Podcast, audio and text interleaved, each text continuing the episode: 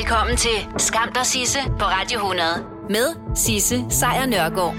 Ja, velkommen til. Det her, det er som bekendt bare en podcast. Hvis du vil høre The Real Deal, så er det hver dag 12-15. Men nu har jeg altså samlet det, som jeg synes, der er skamløst godt fra sidste uges program i en podcast til dig. Hey, det var så lidt. Nå, det skal handle om øh, noget andet. Og det er øh, noget, noget helt andet. Nemlig om, øh, om du er øh, lækker. Jeg blev først lækker, efter jeg havde født. Jeg blev lækker lang tid før jeg fik hende her. Jeg er sgu glad for at have en ven, der er lækker. Jeg blev lækker for sent. Ja, det handler rigtig meget om at blive lækker, men øh, som du måske har regnet ud, så handler det ikke om at være lækker i, øh, i ordets øh, K-forstand, altså lækker. Det handler om at være en lækker. En, der lægger telefonen fra sig og kører bil, når man kører bil. Og hvis ikke man gør det, hvis ikke man følger de her fine råd, som øh, Råd for Større øh, Trafiksikkerhed har leveret til os, jamen så sker der simpelthen det, at du kan få en gigabøde og et klip i kørekortet. Og det har til synlædende en ønsket effekt. Simpelthen at give en bøde for at snakke mobiltelefon, øh, altså håndholdt i mobiltelefon. Det er noget, vi kan forstå. En, øh, en skærpelse af loven, som blev indført i september sidste år, har faktisk set ud øh, til at virke. Inden at der blev øh, indført den her øh, lov, eller skærpelse i loven, så bliver der rejst omkring øh, 11.250 sikkelser. Efter den her lov blev indført, så er der på de sidste fem måneder blevet rejst 8.830 sikkelser. Det er et fald på 21,5 procent, og det er jo, kan man sige, effektivt. Det er et godt greb, det der med at true med klip i kørekortet. Det er noget, vi kan forstå. Rigspolitiet siger også, at de har stadigvæk været til stede, som de plejer at være. Det er ikke sådan, at der er kommet færre politifolk på gaden. De er der, og de, øh, de kigger på dig, når du snakker i telefon. Og øh, har altså været ude og sige, den er god nok. Det er faldet. Det er simpelthen faldet. Det er jo altid at vi kan forstå det der med klip i kørekortet. Og også fordi tre klip inden for tre år, så er det jo betinget øh, frakendelse af førerretten, og så skal man til en irriterende køreprøve, og når man så er til den køreprøve, så skal den bestås inden for en fast tid, ellers så mister man retten til at køre bil generelt. Og det er i den grad noget, som vi kan forstå. Så har øh, Råd for Sikker Trafik og Forsikring og Pension så også været ude og øh, understøtte det her med en øh, opinionundersøgelse. Inden den her skærpelse kom, der svarede 15 procent af de adspurgte, at de ofte eller nogle gange brugte håndholdt mobil bag rattet. Og det var altså inden det her klip i kortet det blev indført. Men efter lovændringen, så svarer 7 ud af 10 bilister, som altså før lovændringen svarede, at de benyttede mobilen under kørslen, de svarer nu, at de ikke længere gør det. Øh, og det er jo godt. Det går til synligheden den rigtige vej, det mener vores transportminister Benny Engelbrecht også, også selvom han ikke er helt tilfreds. Han mener, at der stadigvæk er relativt mange, der bruger det. det. Det er det jo også. Hvis de har fanget lige over 8.000, så er det jo stadigvæk lige over 8.000 for mange. Så det kan være, at der kommer flere greb. Det er så nemt, fordi der er en simpel måde ikke at få bøde på, og ikke sætte andre folks øh, liv og helbred i fare. Det er simpelthen bare ved at smide mobilen fra sig i, øh, under under bilkørsel. Tag det som en pause. Lyt til lidt radio. Skam der Sisse på Radio 100 præsenterer Skamløse fornøjelser. Det er en god nyhed, det her. Vi bliver ældre og ældre. Siden øh, starten af 1990'erne, så er middellevetiden for danskere stort set steget uafbrudt. Det gjorde den faktisk også sidste år, hvor øh, middellevetiden for mænd og kvinder steg med henholdsvis 0,31 år og 0,27 år. Og dermed så er middellevetiden for mænd nu røget op på, tada, 79,3 år, mens den for kvinder er oppe på 83,2 år. Stort tillykke til os alle, eller, nå ja, stort tillykke til dem, der bliver født nu. Fordi det er øh, middellevetiden, det er det gennemsnitlige antal år, som en person, der er født i dag, har udsigt til at leve i. Og på den måde, så kan du så få det rimelig bommeren. Den er, som bekendt, helt galt i, øh, i Lillebælt. Farvandet det rammes af stadig større ildsvind, fiskene forsvinder, og en af dem, som kan mærke det, det er Daniel Thomsen. Han sejler rigtig meget i Lillebælt, og det gør han, fordi han er formand for Lillebælts småbådsklub. Den udvikling er bare sket år for år, og især de sidste 5, 6, 7 år har vi kunnet mærke markant forskel hver eneste år. Og lige nu er vi bare på et totalt lavpunkt. Det sagde han altså til DR til 1830'eren i, øh, i aftes. Og det han mener med, at man kan se udviklingen, det er for eksempel, at fiskene er væk. De store bundfisk er væk, torsk, skrubber, ålkvarper. Fiskene er væk. Vi kunne godt tænke os nogle politiske tiltag til at få, få sat nogle midler af til noget forskning, og så man ud fra det kan lave nogle politiske tiltag til at gøre noget ved problemet. Og det er han ikke alene om, Daniel her. Øh, faktisk har den her elendige tilstand af Lillebælt fået ni borgmestre fra de omkringliggende kommuner til at reagere.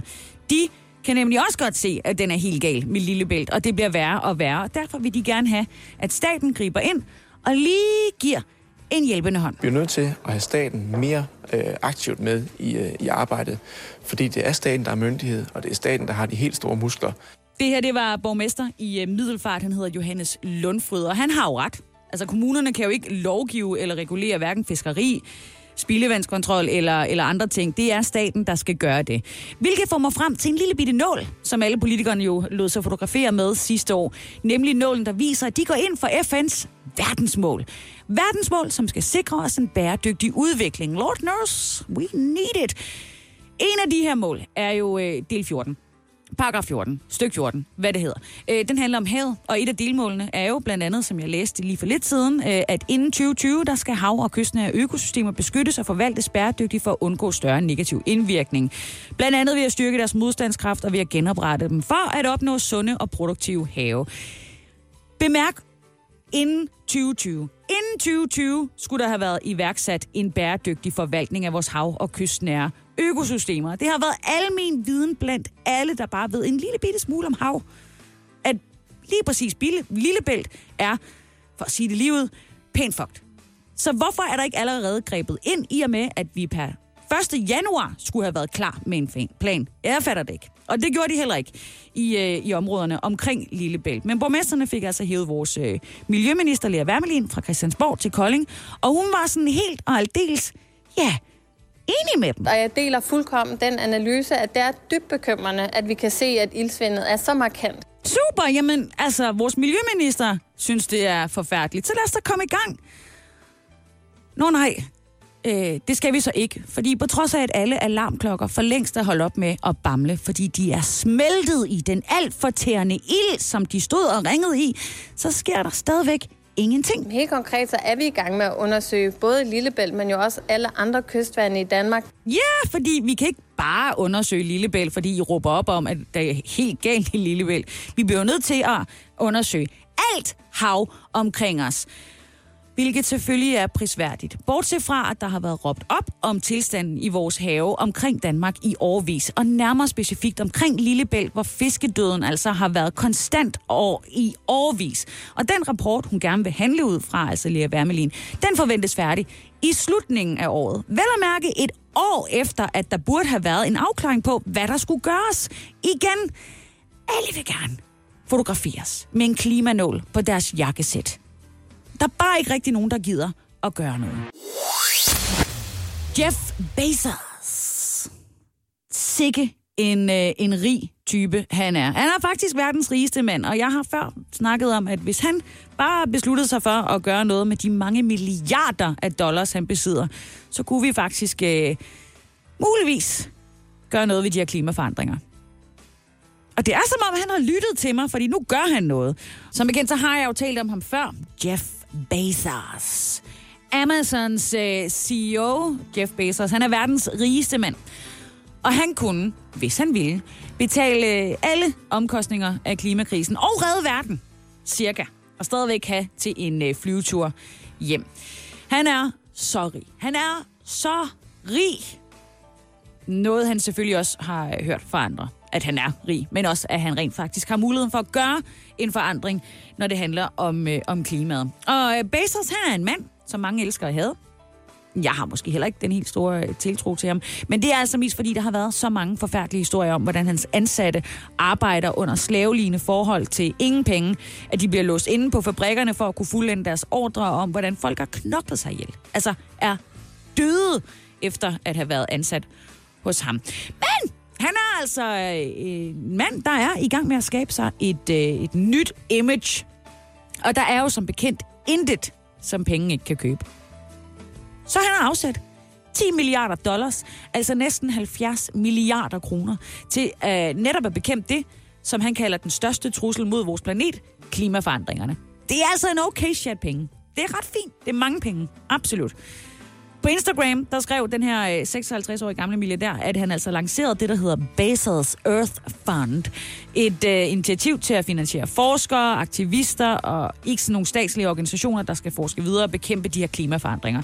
Han specificerede ikke, hvilke grupper han ville finansiere, men han bemærkede ligesom, at øh, fonden var på 10 milliarder dollars, og det vil begynde her til sommer, så godt for det. Super godt. Men igen, han er også i den grad øh, blevet presset til det. Hans ansatte har i løbet af det sidste år øh, dannet alliancer og protesteret over, at Amazon er en kæmpe CO2-udleder, altså en ordentlig maskine, som arbejder super tæt med olie- og gasselskaber, samt at øh, Amazon også har finansieret en tænketank, som beskæftigede sig med klimafornægtere, altså folk, der sagde, det is fine, det er helt fint, vejret er perfekt, lige meget hvad I siger. Så når Bezos han smider næsten 70 milliarder kroner ind i en fond, så er det nok ikke ene og alene, fordi han er en good guy pludselig. For det er han ikke. Alt taler imod det. Men han er en fyr, som gerne vil se godt ud, og der kan man faktisk godt købe en del god forskning for 70 milliarder kroner. Så det er jo faktisk også meget fedt. Skam dig, Sisse, på Radio 100 præsenterer Skamløse fornøjelser. I, øh, I aftes, der fik øh, mi, øh, min familie og jeg, vi fik øh, vegetarboller øh, i øh, kaj til aftensmad.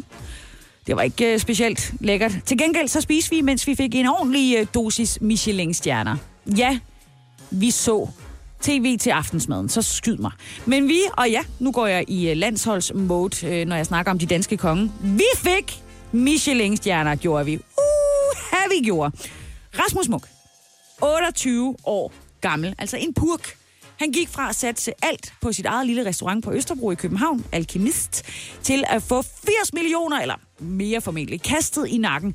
En øh, kæmpestor, smuk restaurant på Refshaløen, som også gik videre med det navn, han lagde ud med, nemlig Alkemist. Jeg har spist begge steder. Det er så sindssygt. Men for Rasmus Munk, som jo er kokken bag det hele, så var det jo bare et lille eksperiment. It's a, it's a little experiment, and I'm, I'm, I must say I'm really grateful to say uh, and to see the Michelin Guide embracing this kind of uh, experience. Bare et lille eksperiment. Bare et, et lille eksperiment, som han vel og mærke fik to stjerner for. To Michelin-stjerner. Det er fuldstændig uhørt i første hug. Eller det er det ikke mere, men det var det engang. Og stadigvæk. Virkelig, virkelig flot. To Michelin-stjerner til øh, Alkemist på, øh, på øh, Refsaløen i København. Og så var der også et andet restaurant herhjemme, op i, øh, i Gentofte, altså i Gentofte. De har også modtaget to stjerner.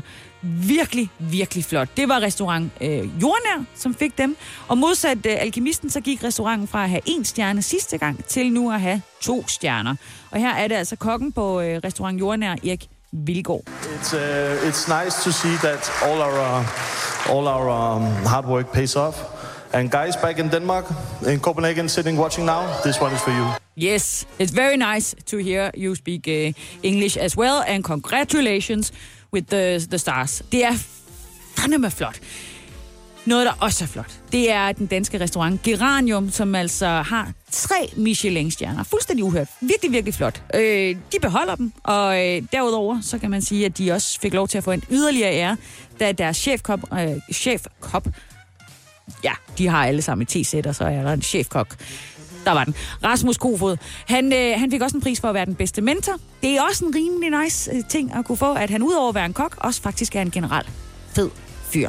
Så altså det danske landshold, om man vil, i restaurationsbranchen, de rockede af i aftes. Udover Alkemist og Jordnær, så har Kado, AOC, Noma, øh, Henne Kirkeby Kro øh, i, øh, i Henne, også øh, to stjerner, og så har Geranium altså tre, og så har vi jo selvfølgelig også en håndfuld mennesker derude, som har en stjerne på deres restaurant, hvilket er flot. Som sagt, en stjerne er, at det er en rigtig god restaurant i sin kategori. To stjerner betyder, at det er en omvej værd. Tre stjerner betyder, at det her det er en restaurant, der er værd at rejse efter.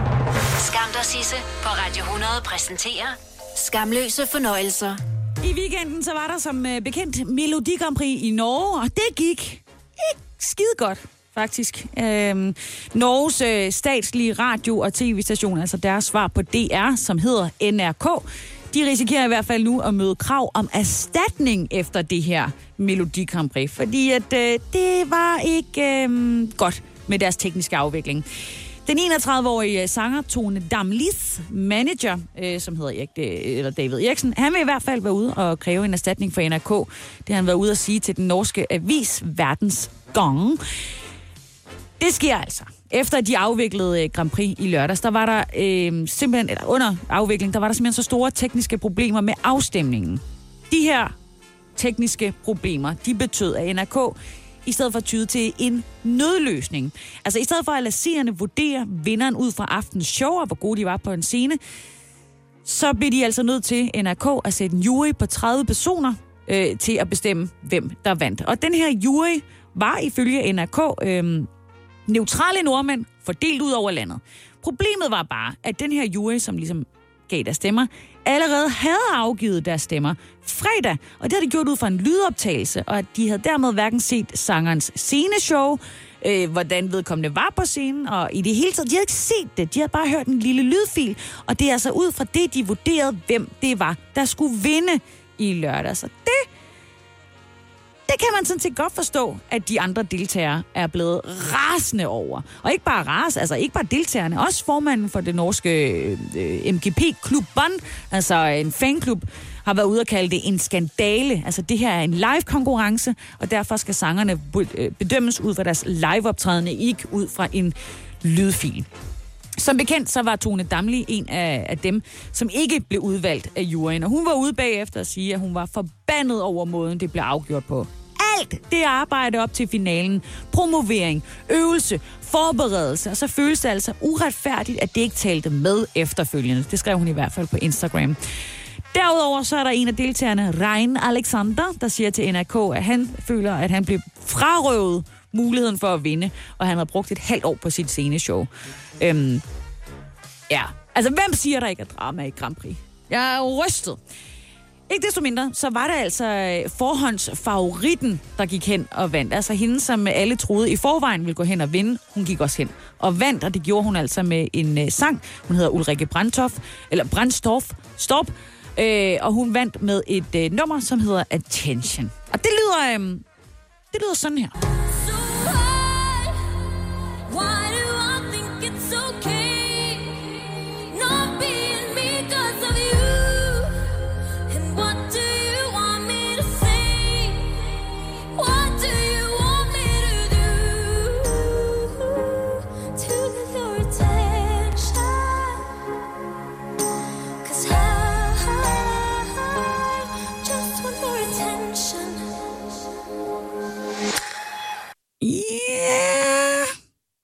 Altså det, de har besluttet sig for at, at stille op med i, øh, i Norge. Altså 24-årige øh, Ulrikke Ulrike Brandstorp og hendes sang Attention. Og der vil jeg bare sige, det kunne have været værre. Det kunne have været bedre. Ikke desto mindre, så ved vi jo øh, først øh, herhjemme, hvem vi øh, kommer til at sende afsted til Eurovision. Og det gør vi den 7. marts, så øh, det bliver... Ah, det bliver godt. Skam dig, Sisse, på Radio 100 præsenterer Skamløse fornøjelser. De sidste mange år, der har vi jo øh, kunne læse alle mulige historier om øh, typer mennesker derude, som har købt en øh, burger på ja, McDonald's eller på Burger King eller et eller andet sted, og så har de gemt den, fordi I don't know why. Jeg, altså, ja. Så har de gemt den, og de har gemt den i overvis, og så pakker de den ud igen, og så, da så er ikke engang salaten rådnet. Det er nu noget, som lige præcis den amerikanske burgerkæde Burger King er begyndt at spille på. Allerede i øh, går morges, der kunne man, øh, hvis man øh, nyder godt af den københavnske metro, øh, simpelthen også nyde godt af synet af kæmpe plakater med hårrejsende bøger, som er gået i forrådelse. Altså kæmpe store burger med muk og rød og jeg ved ikke hvad på. Det er øh, sådan en slags øh, reklame, som man vil komme til at se mere af i de kommende uger. Og det er ikke en øh, reklame, som forsøger på nogen måde at afskrække dig fra at spise burger. Tværtimod, så er det faktisk en, der skal sige til dig, jamen, vores mad rådner også. Vi putter ikke alle mulige tilsætningsstoffer i. Det er, øh, som sagt, Burger King, der, øh, der står bag den. Og det, de rigtig gerne vil vise, det er, at, øh, at det her er, som sagt, burger, der kan rådne. Det er også derfor, der ved siden af de her rådne og mugnede og klamme, klamme bøger, der er spredt ud i kæmpe plakater i metroen i København, øh, står for eksempel øh, hashtag dag 35, for ligesom at indikere, at sådan ser en burger fra Burger King ud efter 35 dage. Og under burgeren, der står der så oversat til dansk lynhurtigt, øh, skønheden ved ingen kunstige konserveringsmidler. Det vil sige, alt går i forfald, hvis ikke at der er øh, tilsat alle mulige ting og sager. Og det er jo en, øh, det er jo en anden måde at reklamere for. Altså, jeg, jeg vil ikke sige, at det er noget, der får mig til at haste op af metroen igen for at løbe ind på den øh, nærmeste Burger King for at bestille en burger, men det er da i hvert fald en forrygende måde at kommunikere på, at deres lort også bliver til jord. Så, hey, bliver nødt til at prøve at reklamere for det. Skam dig, Sisse, på Radio 100 præsenterer dagens skamløse øjeblik. Jeg ved ikke, hvorfor jeg skulle brage den lyd ud i hovedet på dig. Ikke desto mindre, så skal det altså handle om noget, der øh, skete for 8 uger og en dag siden. Det var nemlig den dag, hvor vi alle sammen glæder os til at tænde julelysene på juletræet. Altså de er også som, øh, som holder den slags. Og som noget forholdsvis nyt i, øh, i øh, sidste år, så var der rigtig mange, som havde et juletræ inde i, i huset til låns fra naturen. Noget, de har betalt for i dyredommen. Netop det med ikke at skære eller fælde et træ, men simpelthen låne det. Det var øh, selskabet 100% Øko, som kørte en fremragende kampagne, hvor man kunne lege et juletræ i en potte, og det vil så blive afhentet efter jul, og så vil det blive plantet tilbage i jorden. Der var skrevet alle mulige fine ting om, hvordan man vil binde mere CO2 til jorden på den her måde, og man vil gøre det på den rigtige måde, og det var der mange, der hoppede på. Jeg var selv lige ved det. Virkelig fin idé. Bortset fra, at det, det var det så slet ikke. For her 8 uger, og som bekendt en dag senere, så er der flere kunder derude, som endnu ikke har fået hentet deres juletræ. Og på et lager i Brøndby, der står rigtig mange af de her træer, som så er blevet hentet. De står visner og har dyner af mug på sig, og det er jaks. Det er en historie, som DR's øh, fremragende detektormagasin kører med, og man kan som bekendt øh, altid læse mere inde på DR's hjemmeside. Det var nemlig nogle ret store ambitioner, da 100% Øko sidste år var ude og sige, øh, hold din jul klimavenlig, for vor, eller leg vores øh, klimavenlige juletræer i potte. Der var også mange ude at sige, det kan ikke lade sig gøre. Det kan det ikke. For det første, så, så glemmer folk at, at vande træet, for det andet, så får det kuldechok og alle mulige ting og sager. Ikke desto mindre, så gjorde de det, og deres mål var at genplante 260.000 træer i 2019 og binde ca. 39.000 tons CO2 i de næste 15-20 år. Kæmpe fed idé! Sign me up! Men da Detektor så første gang kontakter 100% Øko, så oplyser virksomhedens ejer, at der altså kun er tale om ah, 3.000 juletræer. Altså cirka 257.000 juletræer færre end det, han havde reklameret for. Nå, præcis hvor og hvornår det så skal ske, at de her træer vil blive genplantet, det kan han heller ikke lige svare på. Firmaet har været ude at sige, at de vil plante træerne i sådan en nedlagt grusgrav i Sengeløse. Men i Sengeløse, der er der ikke nogen, der kender til det her projekt. Hverken kommunen eller lokale i området har hørt noget om, at der skulle komme en masse juletræer og blive plantet i en gammel grusgrav. It's not happening. Selv hvis 100% øko havde sørget for jord til de her træer, så er det ret tvivlsomt, om træerne overhovedet kunne have overlevet det eller kunne genplantes. Fordi Detektor har også besøgt det lager i Brøndby, hvor største, størstedelen af de her træer så øh, er stadigvæk her to måneder efter jul. Og mange af de træer, som de i hvert fald har set, de er visne, de er tørre, og så står de med nogle tykke dyner af muk og svamp på. Og øh, på lageret, der er der altså hundredvis af nye og brugte juletræer. De er bare sådan kastet tilfældigt ind imellem hinanden. Og ja, det virker ikke som om, at der er nogen af dem, der er på vej ud for at binde CO2 nogen som helst steder. Det er en sindssyg historie om ja, en masse mennesker, der er blevet taget ved næsen. Og du kan læse det inde på øh, DRDK. Og måske kan du overveje, hvis du gerne vil køre en klimavenlig jul her i år i 2020, at det kan være, at det bare skal være en, øh, en rigtig, rigtig fin stueplante, der skal pyntes op i år. Har du brug for sparring omkring din virksomhed? Spørgsmål om skat og moms, eller alt det andet, du bøvler med? Hos Ase Selvstændig får du alt den hjælp, du behøver, for kun 99 kroner om måneden. Ring til 70 13 70 15 allerede i dag. Ase gør livet som selvstændig lidt lettere. Er du på udkig efter en ladeløsning til din elbil? Hos OK kan du lege en ladeboks fra kun 2.995 i oprettelse, inklusiv levering, montering og support. Og med OK's app kan du altid se prisen for din ladning og lade op, når strømmen er billigst. Bestil nu på OK.dk. Kom til Spring Sale i Fri Bike Shop og se alle vores fede tilbud på cykler og udstyr til hele familien. For eksempel har vi lynedslag i priserne på en masse populære elcykler. Så slå til nu. Find din nærmeste butik på FriBikeShop.dk har du for meget at se til? Eller sagt ja til for meget? Føler du, at du er for blød? Eller er tonen for hård? Skal du sige fra? Eller sige op? Det er okay at være i tvivl. Start et godt arbejdsliv med en fagforening, der sørger for gode arbejdsvilkår, trivsel og faglig udvikling. Find den rigtige fagforening på dinfagforening.dk I sidste uge, der øh, jublede vi alle sammen over en forrygende historie om, at turisterne, de vælter ind i Danmark. De kommer, de hygger, de bruger penge, de sover her, og de bliver en lille smule skuffet over den lille havfrue, og så får de en frokost bestående af smørbrød og, og snaps for ligesom at dulme den skuffelse, og alt det jazz, som jo ellers lukrerer på herhjemme. Det er dejligt, kæmpe hurra. Men det ser ud til, at vi øh, alligevel i år kan vinke farvel til en af de helt store grupper af turister, nemlig dem fra Kina.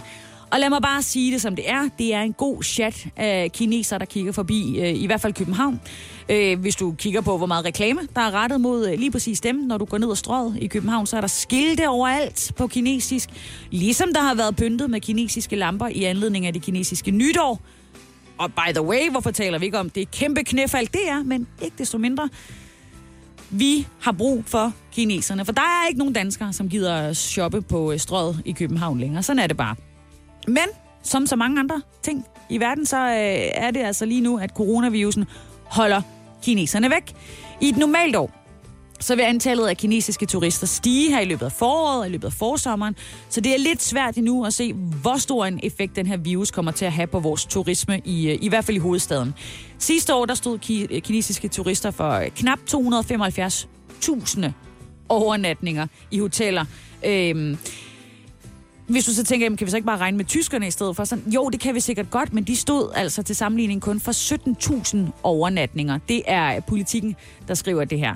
Og øh, hotellerne, de skal uden øh, noget big bucks simpelthen sige, øh, det er fint nok, hvis I ikke har lyst til at komme. Øh, de skal betale, ikke betale depositummer, der skal ikke være nogen gebyr for at øh, afbestille. Det er det, der hedder force majeure, når der sker sådan en ting som en epidemi. Så det er, øh, det er, hvad det er. Oslobåden har også øh, simpelthen sagt, at de øh, ikke booker kinesiske øh, gæster ind for tiden, eller i hvert fald ikke kine- kinesiske grupperejser ombord. Cirka 15-30.000 af Oslofærgens gæster er fra, fra Kina. Samlet set så rejser cirka 750-800.000 gæster med færgen i løbet af et år. Så det er også en slat, der kan mærkes. Og hvis den her epidemi fortsætter igennem længere tid, så bliver det altså især de butikker og virksomheder, som har målrettet sig de kinesiske turister. Og med rette, fordi de, de kommer, og de bruger penge. Det gør de virkelig. Øh, det er dem, der kommer til at lide under fraværet af de kinesiske gæster. Det øh, vurderer i hvert fald Wonderful Copenhagen. Det er mange penge, de ligger.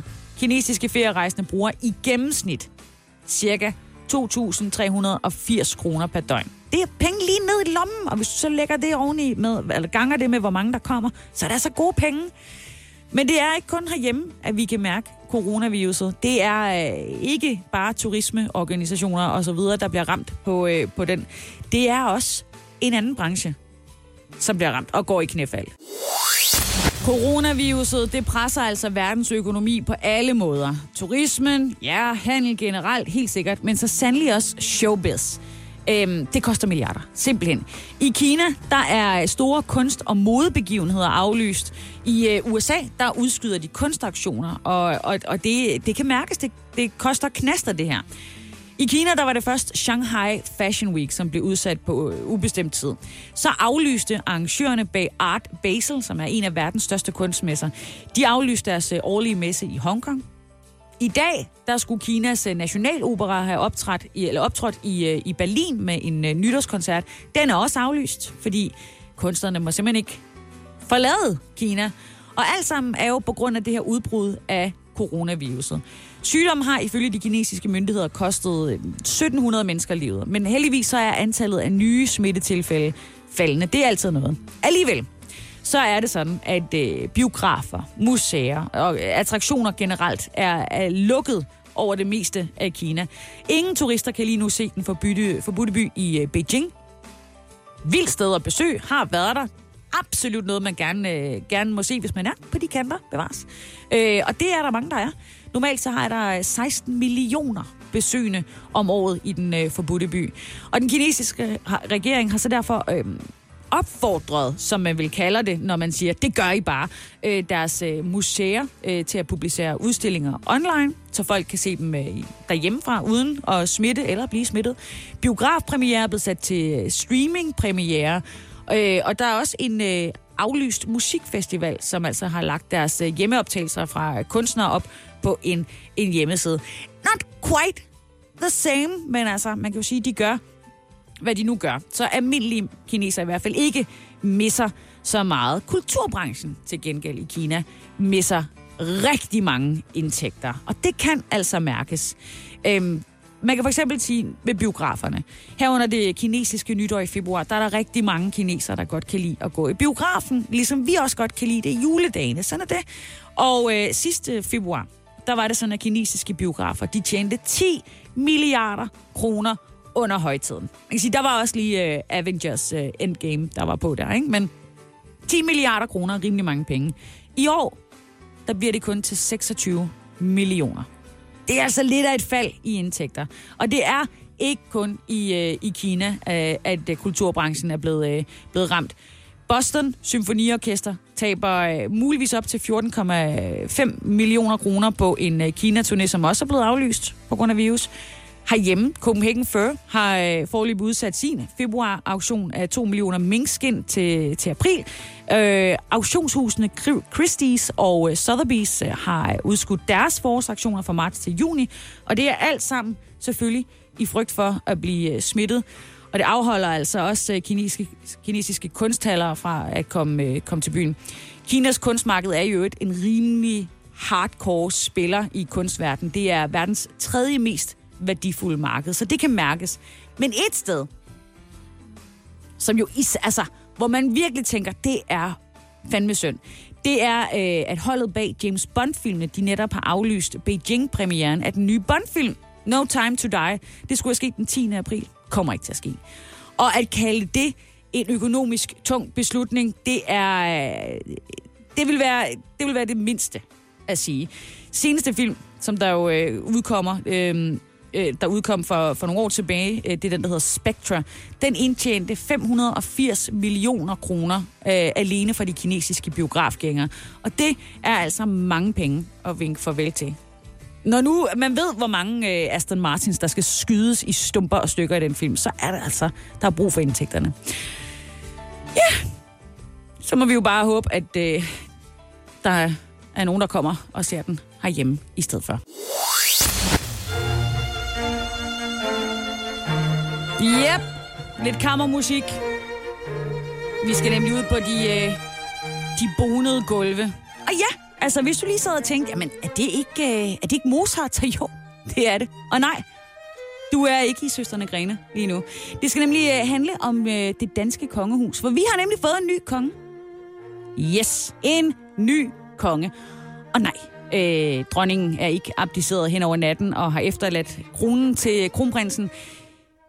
Vi skal faktisk øh, lige 700 år tilbage i tiden. Fordi Danmark har fået en ny konge, og den nye konge hedder Valdemar den 3. Og han regerede for knap 700 år siden. Nærmere bestemt fra 1326 til 1329. Hvorfor er det en big deal, tænker du så? Jamen, det, det er fordi, han indtil øh, for nylig ikke var indskrevet i kongehusets officielle kongerække. Men det er han blevet nu. Det skriver Jyllandsposten. Så Valdemar den 3. Han var faktisk øh, bare sølle 10 år gammel, da han blev indsat som konge tilbage i 1326. Og ifølge kongehuset, så er øh, årsagen til, at man smider ham ind nu, det er for at gøre den her kongerække mere gennemskuelig. Fordi i den tidligere version af kongerækken, der var Valdemar den 3. sådan forholdsvis korte regeringstid øh, beskrevet teksten som om, at det var Kristoffer den anden. Det var det ikke. Det var Valdemar, der var konge. Øh, Christoffer II, han overtog lige øh, kort tid efter igen. Men så øh, for ligesom at skabe klarhed, så har Valdemar den 3. fået sin egen plads i historien i kongerækken. Og det er da dejligt for Valdemar her 700 år senere. På sin øh, hjemmeside, der øh, beskriver kongehuset Valdemar den 3. som en slags marionet konge. Det vil sige, det var ikke rigtig ham, der bestemte. Det var Gerhard, den 3. af Holsten. Og øhm, ja, som 10-årig, der kan man vel ikke rigtig klandres for, at man ikke lige selv kunne, øh, kunne tage så mange beslutninger. Han blev født i øh, 1315, han døde i øh, 1364, så du kan jo nok regne ud, at han ikke var konge hele sit liv. Og det er også rigtigt. Han, øh, han røg af igen, simpelthen. Øh, det skete simpelthen, da Gerhard den 3. Holsten, som jo var den unge kongens øh, formønder, kom lidt i en, ja, noget, øh, noget fight med nogle af de andre grever, og så besluttede de sig for at smide Kristoffer Christoffer den anden ind som konge. Det holdt så øh, øh, to år, og så fulgte otte år derefter, hvor landet var uden konge. Men øh, Valdemar den tredje, han, øh, han fortsatte øh, sit liv, som sagt, helt indtil 1364, og var i øvrigt hertug af Sønderjylland. Og Det vil jeg bare sige, det er ikke, det er ikke så skidt at være det. Så tillykke til Valdemar. Nu ved vi, hvem du er. Takket være kongehuset her i dag. Små 700 år senere. Skam dig, Sisse, på Radio 100 præsenterer Skamløse fornøjelser. Fordi i USA lige nu, der kæmper demokraterne jo internt om, hvem der skal have lov til at gå op imod præsidenten Donald Trump. Og i nat, der var der så debat i Las Vegas imellem alle kandidaterne. Og en ny fætter på scenen, nemlig Michael Bloomberg, den øh, psykopat-rige tidligere borgmester i New York, som altså før var republikaner, men nu er han rasende og er blevet demokrat. Der er ikke plads til en milliardær. Øh, der er ikke engang stillet op til de første fire valg. Sådan var det i hvert fald, øh, det lød fra de andre kandidater i spidsen. Og øh, Bloomberg, han er også først på stemmesedlen fra den 3. marts, når øh, 14 stater altså afholder valg på samme dag. Og han blev angrebet, gjorde han, eller udfordret, om man vil. Og det gjorde han af alle sine fem modstandere, altså Joe Biden, øh, Sanders, øh, Buttigieg, Amy Klobuchar og øh, Klobuchar. Jeg kan, jeg kan ikke. Jeg prøver hver eneste dag. Og alene af den grund håber jeg virkelig ikke, hun vinder, fordi øj, det kan jeg ikke udtale. Men i hvert fald også Elizabeth Warren. Og det var især sidstnævnte, som gik direkte efter struben på Bloomberg og hans øh, fortid med øh, kvinder, som jo øh, blandt andet har underskrevet øh, tavshedskontrakter efter, at øh, han har været ind over deres liv. The mayor has to stand on his record, and what we need to know is exactly what's lurking out there. He has gotten some number of women, dozens, who knows, to sign non disclosure agreements, both for sexual harassment and for gender discrimination in the workplace. So, Mr. Mayor, are you willing to release all of those women from those non disclosure agreements so we can hear their side of the story? Yeah. det var i hvert fald en måde at tage den på, og Bloomberg, han var øh, slet ikke på samme niveau på nogen måde. Han havde øh, ikke rigtig nogen energi eller snille eller på noget måde til andet, end at kunne øh, i hvert fald bare prøve at, øh, at give sig selv et forsvar for det, der var sket i hans fortid. We have a very few non-disclosure agreements. How many is Let me there? finish. How many is there? None of them accuse me of doing anything other than maybe they didn't like the joke I told. And let me just and let me put there's a be, agreements between two parties that wanted to keep it quiet, and that's up to them. Ja, det gik ikke særlig godt med at forsvare sig selv. Og Bloomberg fik i det hele taget ikke rigtig lov til at tale om øh, egen politik, eller få lov til at skyde på nogen af de andre. Men Elizabeth Warren, som altså ja, indtil i går faktisk var mere eller mindre ude af ligningen, øh, fordi hun øh, har tabt så øh, nådesløst i de sidste mange valg. Hun fik i den grad hævdet sig også over de andre.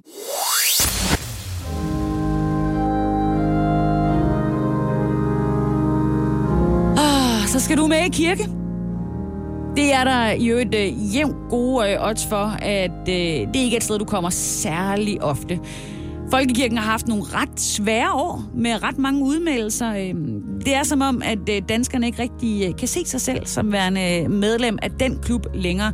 Men sidste år var faktisk det år, hvor der var færrest danskere, som meldte sig ud af Folkekirken. Der var færrest, der tænkte, jeg gider ikke mere.